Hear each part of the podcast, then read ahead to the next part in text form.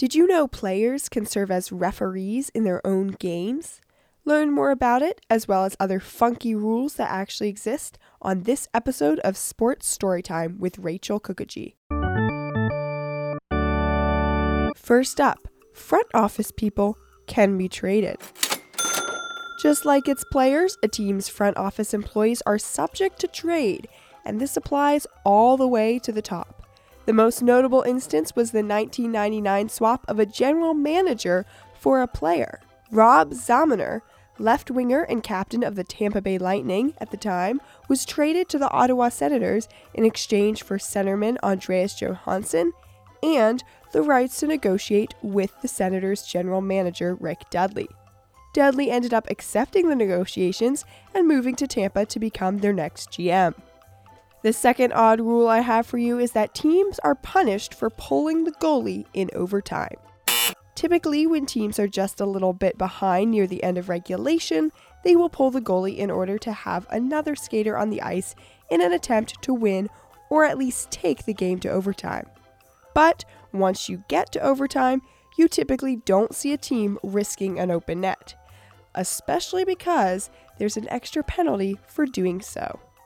So, you know how usually if a team loses in overtime, they get one point, a pity point, for taking it beyond the normal 60 minutes.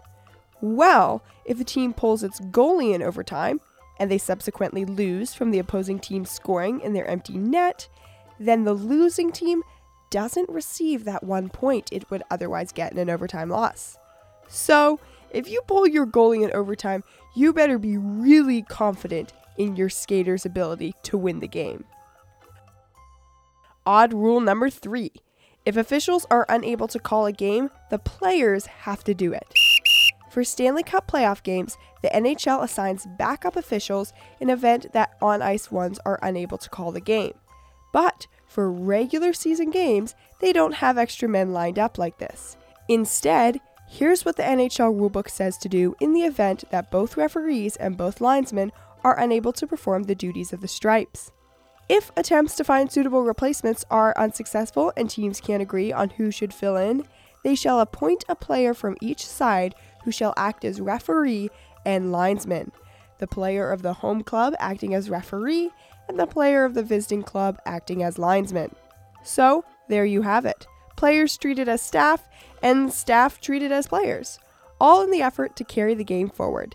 And I didn't even get to touch on the disaster draft rule. I guess that will have to be another episode in itself.